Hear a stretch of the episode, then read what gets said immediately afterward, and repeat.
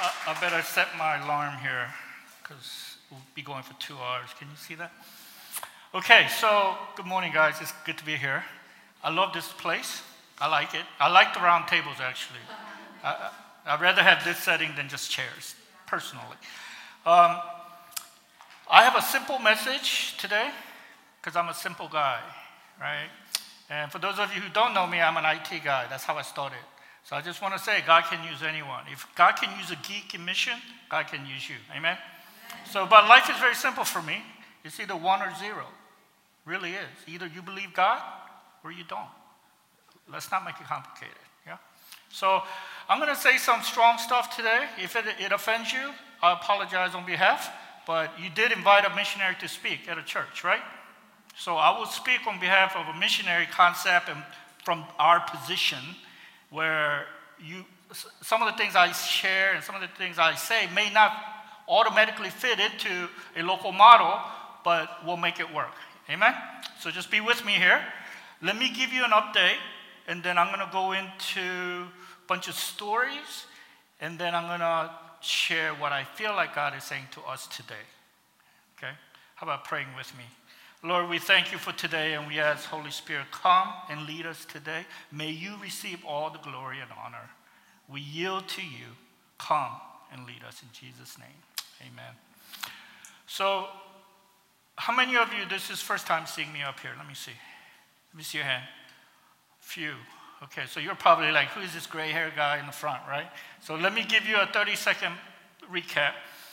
Born in Korea, raised in Maryland, went into mission uh, 20 years ago exactly. uh, yeah, so that's who I am. I am here in LA last uh, five years, and we are re-engaged with YWAM now.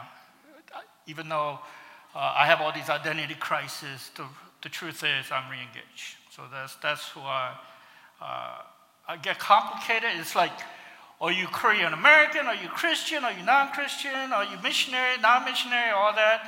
How about if I say I love Jesus and we leave it at that? Amen? Let's just leave it at that. So let me give you an update real quick for those of you who I gave some uh, information last time. Oh, this is not clicking all the way through. It's okay. I'll show you the whole thing. We went from uh, it's not working either. We went from Mexico we went to Mexico, then we went to Colombia, Panama. We went four locations in Brazil. And then right at Sao Paulo, this is where the spiritual war thing is serious. What we are talking about is spiritual war, right? On our third stop in Brazil, Chris's mom went into the hospital. So Chris had to fly to Arizona. I went to Curitiba last stop by myself. I finished the week. I flew to Arizona. She brought her mom to California. I drove the U-Haul from Arizona to California, moved her in, got her settled, and then I went to Nigeria by myself, then Turkey, then Kyrgyzstan. That was our last trip. So we're about to go again. Um, let me show you just quick pictures. Basically, what happened was we would go to the location, and all the countries around and the regions around, all the missionary leaders within YWAM Youth with a Mission, they would fly in where we would land. So that's what was happening in every location. Every location, it was just gathering of leaders coming. So we would show up in Mexico, and these people would come from all these other different YWAM locations. And then we would share about translating the scripture into oral mother tongue for every mother tongue in the world. What that means, most of you probably don't even know because I didn't know, is that only less than 10% of the world has full Bible. In English, we have 100 different uh, versions, right? Most languages do not have the scripture in their language. We don't know that. About 75% do not, uh, let me say it again. About half the people do not have a writing system in their mother tongue. There are about 8,000 languages. Most of them don't even have an alphabet. So, how are we going to get the scripture into every mother tongue? It has to be orally through a bilingual person. That's what we're saying. So that's the big picture of the vision. That's what I'm sharing. We are mobilizing all 30,000 missionaries around the world within Youth with a Mission. We're mobilizing them from elders to brand new YWAM missionary to reach every mother tongue in the world, to bring the scripture into every mother tongue in the world, into every village in the world. It's never been done before. It's a new time we're living in. So that, that's what I'm sharing. They're all freaking out, going, What? How are we going to do this? That, that's what's happening in every location, right? Colombia, we spent like three, four days. Uh, four other nations zoomed in with us. They stayed in the Zoom all three, four days, the entire day, as we're unpacking this vision. And these are all uh, national leaders and base leaders of Youth with Mission, all coming together. Uh, this is uh, Colombia. We're actually going into some of the indigenous villages and sharing the vision. And before I could even share, finish completing the vision, one of the indigenous leaders jumped up and gave me a hug. He said, We've been waiting for this. We can do this.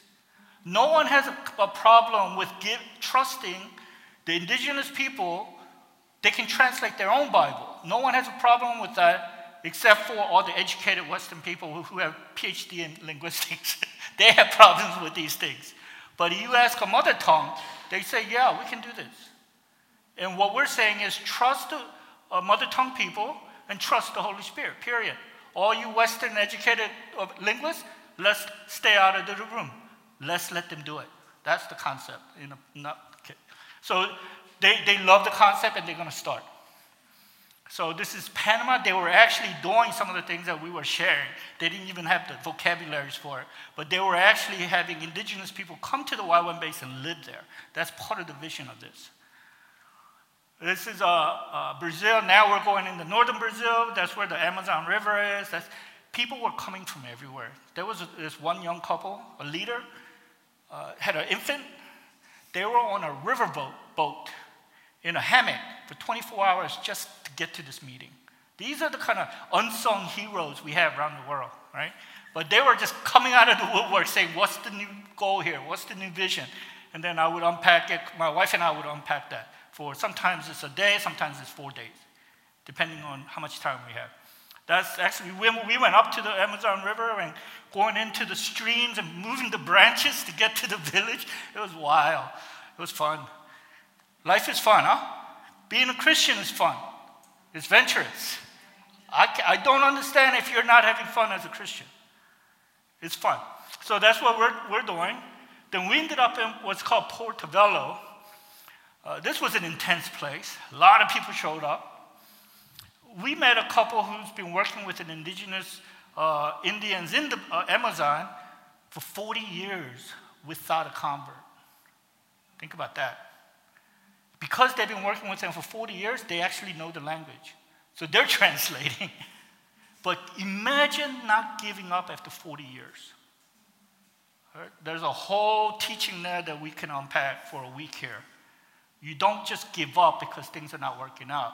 You walk away when it's done. God will tell you when it's done. But until then, no matter how difficult life is, or ministry is, or whatever it is, you don't walk away. Amen? There's a lesson there in perseverance. Perseverance is one of the characters that I believe that we, uh, we lack in the first world, to be honest. We're looking for uh, life quality and all that stuff, right? But perseverance, by definition, means you want to quit. Otherwise, you don't need perseverance. Amen? With perseverance, uh, the perseverance is founded on faith. Okay, so we'll unpack that a little bit later. But these guys all came out. We spent about a week. Then we flew into Amazon. We were about to land in the jungle somewhere in some dirt spot. But then storm came in we couldn't risk it. I got too much to do, man. We couldn't risk it. So we said, okay, forget it. We'll turn around because it was storm was coming. But we were trying to land at an Indian in the middle of Amazon. So they went, this is where you were there. Sao Paulo was Chris's last stop with me. Bunch of people came together. We, we shared. God was speaking to each one individually. It was amazing. Every event, we would explain the vision, but we would go into prayer and worship. And that's when the real closing the deal happened. That's when the Holy Spirit touched individual leaders. And you could see them being touched, and they're, they're uh, convicted, and they're going, Yes, I, I will commit. It was an amazing thing to watch every location. It was pretty cool. Then we went to you know, Brazilians, man. Any Brazilians here? They're crazy, man. They're like worse than Koreans. They had us go to, where were we? Sao Paulo. We spoke all day. They put us on a bus at midnight, drove six hours to Piratininga, spoke all day. They put us on a bus at midnight there, and then we had to drive back to Sao Paulo, and then we flew out in the morning. They maximized us, man. I thought I was going to die. I was like, you think I'm 18 or something? But it, it, was, it was wild. And then this is when Chris went back to Arizona, and I finished Curitiba by myself with, again, a bunch of uh, mission leaders coming around the world from, not around the world, southern part of Brazil. They were all converging in Curitiba, and we spent about four days here explaining the vision. Yeah. So we then went to Turkey. Can't show you who was there, but Turkey was a, a crazy place. It was a Persian gathering. You know what that means? It was three most difficult countries in the world coming together, and they were giving testimonies. I can tell you this: they're doing more baptism in Afghanistan than most American churches do here in Southern California. I'm just saying, that's the truth. That's what's happening.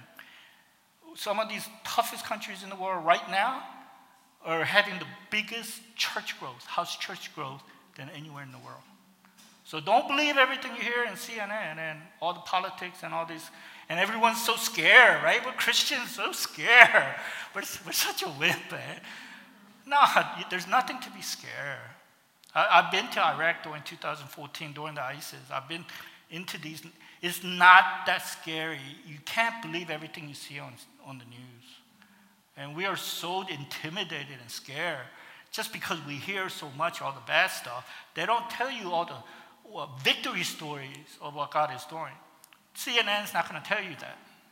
But just because they don't tell you that doesn't mean it's not happening.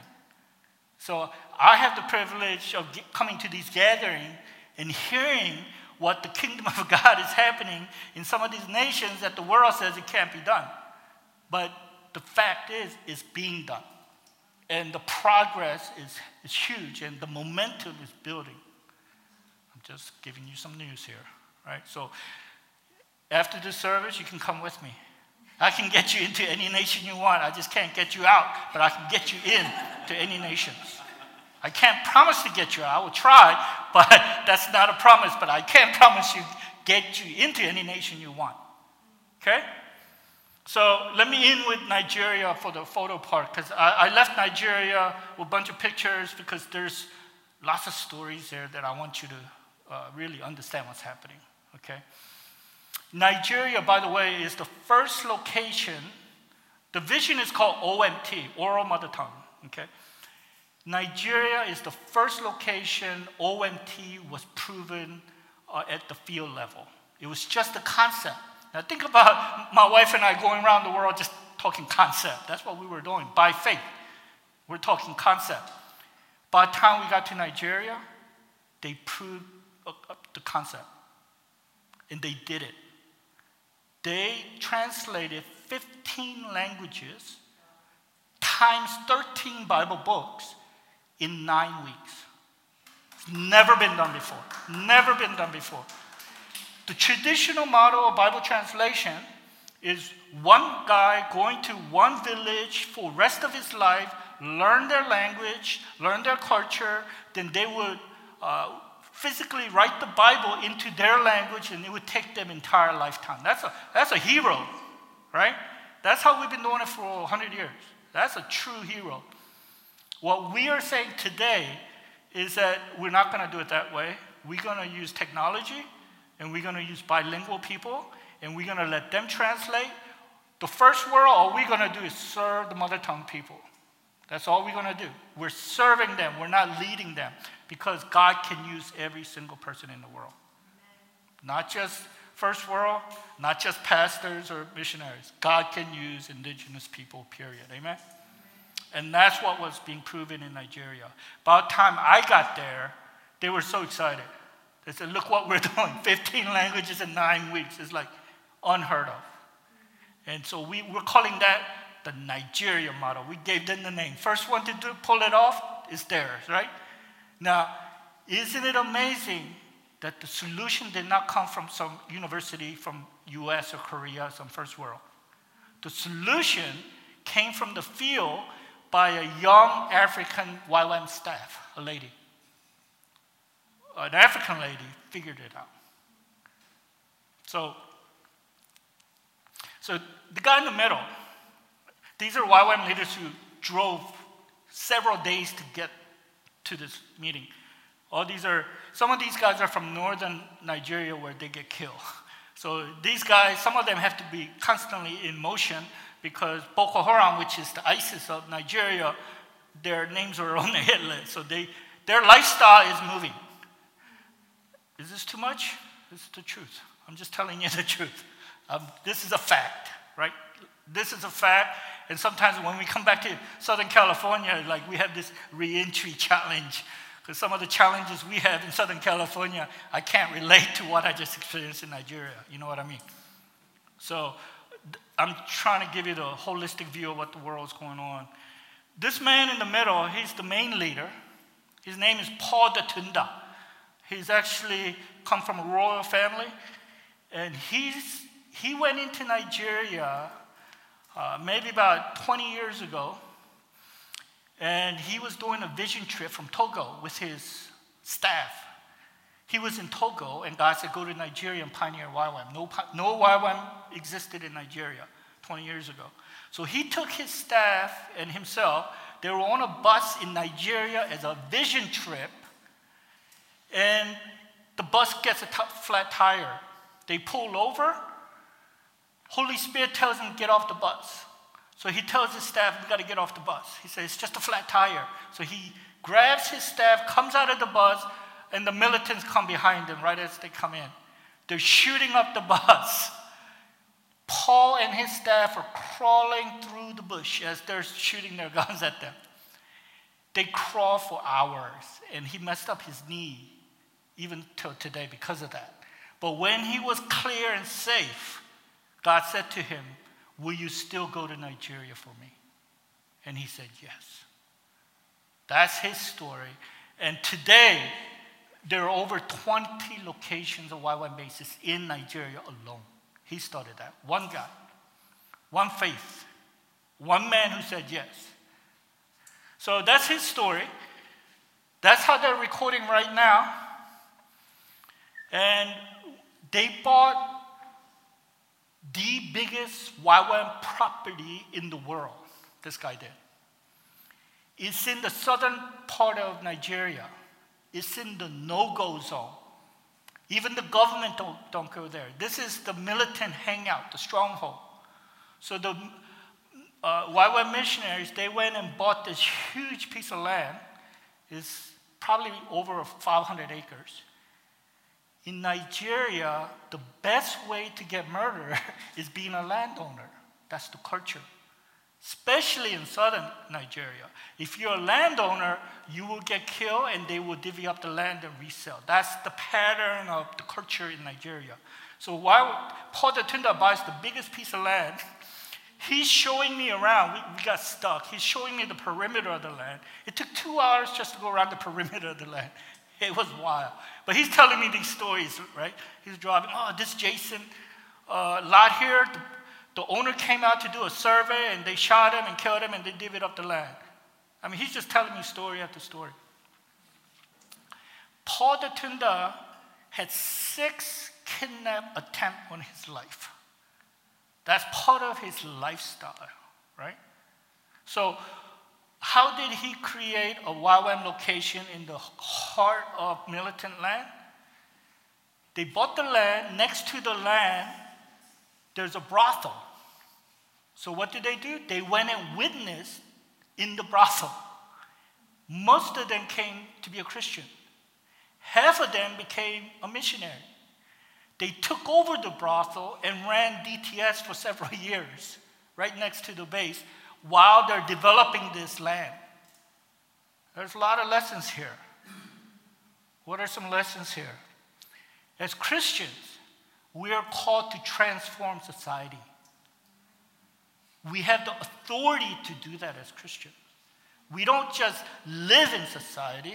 We don't just uh, internally in your heart fight the society. That's not what I'm talking about. That's a first world thinking.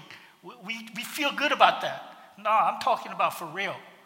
Like you go into a militant area, you change a nation. That's what Christians been doing throughout the entire Bible. So they went in, they built this campus, they're building out the campus now. The government was so shocked, they said, if you're gonna do that, we're gonna build a university a mile down the same road, which they did.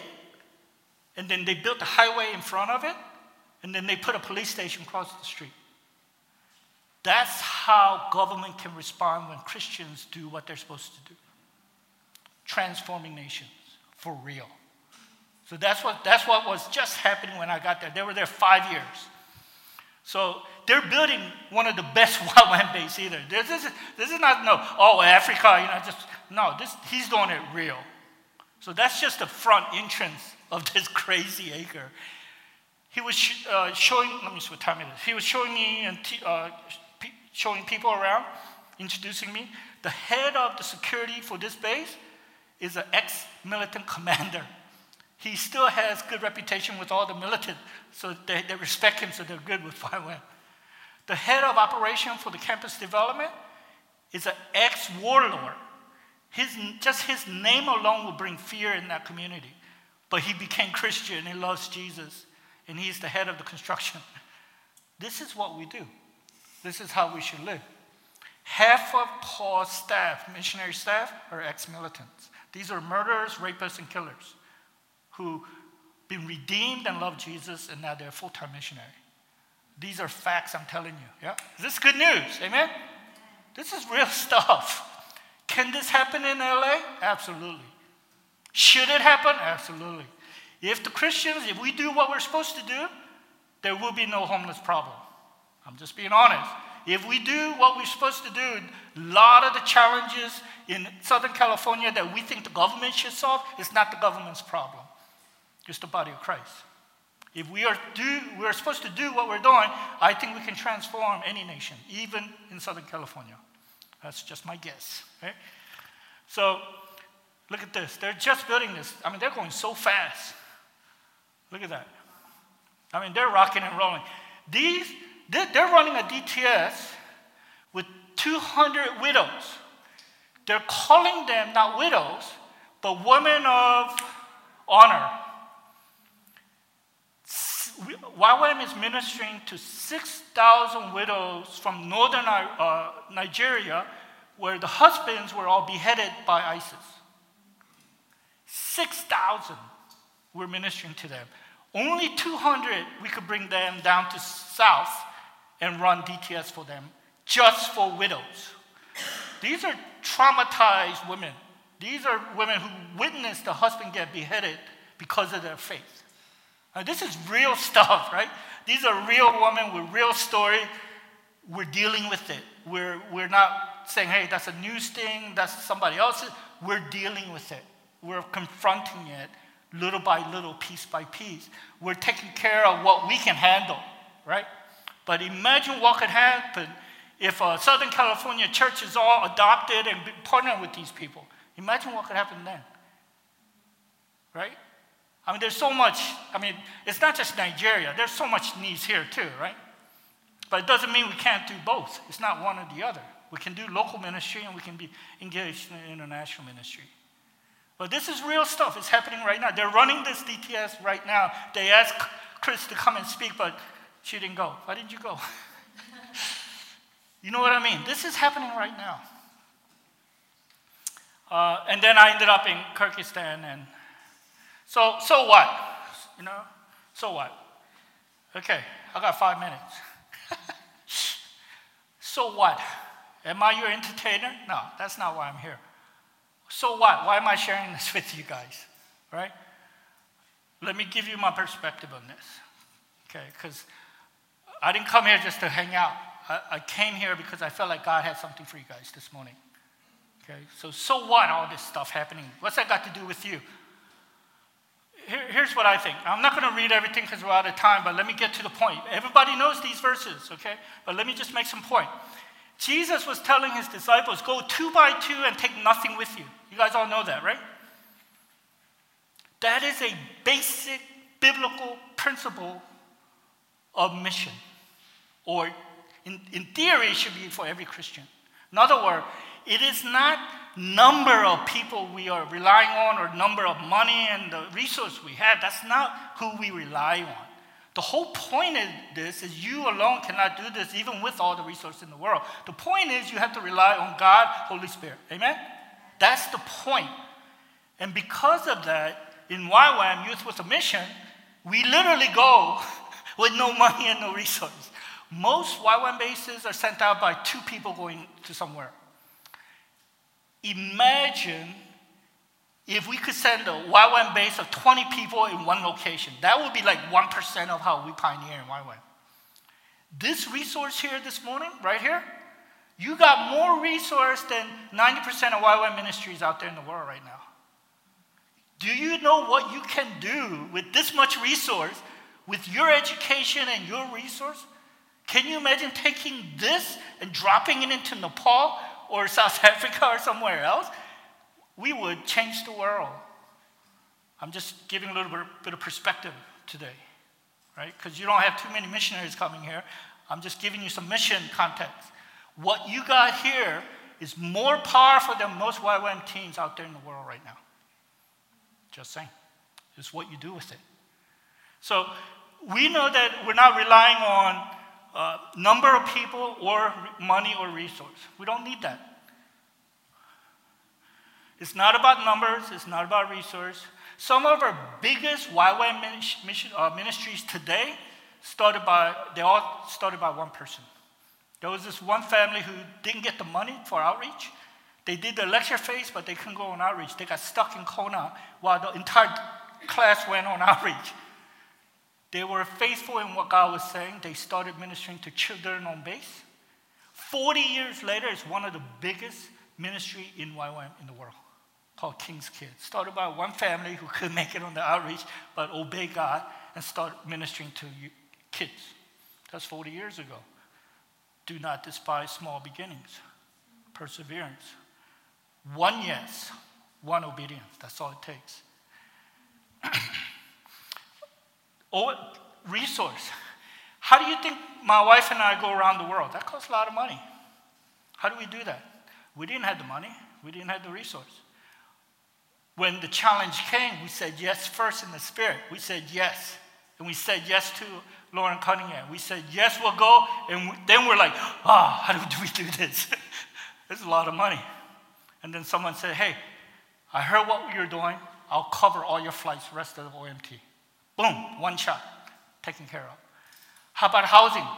We got to come back and forth. I can't rent, I can't go, I can't do all this. Somebody said, we'll give you free housing. Boom, done. Would that have happened if we said uh, no? Probably not. We said yes without having the resource and the money or the time, then the solution came. You got to understand the sequence of how God works. It's yes first, then the solution. Amen? The solution and the seeking God is not about our needs. God is not a genie. Too many Christians ask God for personal needs. It's, that's not what Christianity is about. Seeking God means, God, I said yes, how do we do this? And the God responds. It's about God. Is this too hard? Is good? All right. What do you need then? If it's not about money and resource, what do you need? Here's what Jesus said. And I'm just going to highlight the. truly, truly, I say to you, son can do nothing of his own accord, but only what he sees the Father's doing. For whatever the Father does, the Son does. Even Jesus did not just do whatever he feels like doing. Even Jesus only did what the Father said. Does that make sense? Being Christian and having the, walking out the kingdom of God does not equate to my personal needs. Therefore, I'm going to ask God what I personally. It's not about that. Asking God for need is actually doing what Father is asking, and then you you ask for it. Yes? And Matthew, Basically, the chapter 7 is like, let me paraphrase this. God saying, hey, stop wasting time fighting with each other, bickering. Don't wait. You're losing energy. Don't do that. That's what he's saying. And he's also, oh, my time's up. I'm going to keep going, okay? Is that all right? It says, Don't waste your time bickering, but ask, seek, and knock. There is a narrow gate and wide gate. That is the truth. Whether you walk in the narrow gate or the wide gate, it's up to you. And we all have that choice. But not everyone who says to me, Lord, Lord, will enter the kingdom of heaven, but only the ones who does the will of the Father who is in heaven. Many will say to me on that day, Lord, Lord, did we not prophesy in your name, and in your name drive out demons, and in your name perform many miracles? Can you imagine us in the Southern California, if we start performing miracles, driving out the demons and prophesying, you're going to be like a hero in the Christian body. That's not the end goal. That's not the purpose. That's not how you determine. Even the demons know the scripture and shudder, scripture says. Yeah? It's not about understanding or knowledge, it's about your obedience. So when you do the will of the Father, then you will know. So let me wrap this up. It's going to come down to obeying God, but you can't obey God if you can't hear God. You can't obey something you don't know what God is saying. Amen? So I'm just giving you some principles here. What does hearing God mean? How do you hear God? In order to obey. Hearing God is for everyone. I don't care when you became Christian, how long you've been Christian. I don't care how much Bible you know, how much you don't know. Matter of fact, one of our great leaders in YWAM Kona, he was smoking pot and getting high during his DTS. he basically came to Jesus during his DTS. That's the initial training of YWAM. And years later, he became, he ran that base. He was a base leader. In other words, I don't care where you are, God can use you. I don't care if you're a brand new Christian, God can use you. I don't care how long you've been Christian and you know the Bible inside out. If you don't have the right heart or obey, God can't use you, period. Let us not look at each other and say, oh, he's such a mature person. He may not be. Brand new Christians sometimes have more faith. It is not determined by how much knowledge you have, it is determined by hearing God and obeying. That's where the power comes. It doesn't matter how long you've been in Christian, how good you are religiously. Amen? So, hearing God. Who can hear God? Everyone can hear God. You can hear God individually, corporately. You can hear God with two people, three people together. Sometimes God speaks like that because God wants them to do something. A lot of times God will speak to you personally. Wait with us. Lead us. I, my suggestion here's what I did as an IT guy Lord, I love Jesus. I study computer science. Can you use me? That's where I started from. Some of you, your business, I have business experience. Lord, what do I do with this? That's a question you need to ask God. You've been incarcerated? God, that's my background. I've been incarcerated. What do I do now? Hey, you're a student? I'm in school. I got a bunch of students I'm working with. What do I do next? Holy Spirit will tell you. That's where Holy Spirit will guide you. That's where the seeking comes from. You're seeking God for His will. Does that make sense? You're knocking and you're, you're pursuing God to pursue His will. It is not about pursuing God so you can be a good Christian so you can get your prayer answered. That's not what we're talking about. Amen? This is about doing the will of the Father. And that can only happen when you hear the God's voice and you say yes to that. God, then it becomes a dance. It is a dance. It's an amazing dance. It's fun dance. There's nothing like it. Everything is related to everything. It is not one hearing God and one obedience and we're done. It doesn't work like that. If you want to hear God's voice and you want to walk with God continuously rest of your life, this has to continue. One is one affects the other. Your today's obedience will affect tomorrow's hearing God. That's how it works. But if your obedience and your uh, asking is wrong, it stops there. There is no such, because you're not involving God. You understand? If you're involving God and you're in God's will and you're saying yes to no matter how big the vision is, how scary the vision, how sacrificial the vision may be, you do it anyway. And then God will uh, uh, speak more. You obey more, God will show you miracles. You cannot experience miracles unless you put yourself in a position that needs miracle. Too many first world Christians want miracle in a safe environment just so they can experience miracle. It doesn't work like that. God is not an entertainer. You will receive miracle when you need a miracle because you're doing God's will, period. That's how it works. So, anyway, I'm out of time. You may not invite me again, but here's what I leave you with. Life is not that complicated. Being Christian is not that complicated. It's simple. Either God exists or he doesn't. You're either with him or you're not. You can, you're going to either obey God or you're not. Let, let us not live in the middle. It's not that complicated. Let's be real. Let's be real Christian and just give it all to God. In my perspective of uh, baptism, I am dead and I came alive again in Christ. Amen? I do not have uh, rights I don't have the right to feel insecure. I do not have the right to hesitate. I do not have the luxury to come to, uh, think about whether I want to obey or not. If you're born again, you're a slave to Jesus, you don't have that option. I just want to remind you because we feel like we have that right. We have that entitlement and I can tell you, as a Christian, we don't have entitlement. We gave our life to Jesus. That literally means we gave our life to Jesus. That means God can, we're saying, God, what do you want me to do? God, you are my Lord. How do I live? And I will do your will. That's what Christianity is. You can't have it both ways. So for me, working with our colleagues around the world, it is fun, exciting, it's nerve wracking, but you will see miracles. If I had the time, I would tell you 10 more stories of Paul Tunda or any other nation. You can throw a dart into a map, and I can give you a God story miracle that happened within this year or last few years that are real. It's not 50 years ago or some Old Testament story. God is moving real now. God can do that in Southern California. He is in different locations. Some of you are called to be a missionary, you need to obey. Some of you are not called to be a missionary, and you shouldn't come into mission, you'll mess it up. You got to know the difference. But every one of you have a calling. I don't care when you came to Christ, how much you know the Bible, how much you sin. I don't care.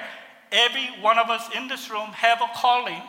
You have a purpose, and there's a reason why you are here. And there's a reason why you're listening to me today, too. There is a reason and purpose that is worthy for Jesus to die on the cross for you to be here in Southern California in 2023. What is your role and what do you do is what you need to ask God and then simply obey. Okay, let's pray. Father, we thank you for today. We thank you, Lord, that you are God who created the heaven and earth and everything in between. And we say, Lord, we give our life to you this morning once again and say, Lord, have your way with us. Lead us in a real way. Lord, give us real vision. Scarier the better, Lord. Let it be. May you be glorified in the testimony of Jesus that the world will know that there is a living God. We thank you, Lord, in Jesus' name. Amen.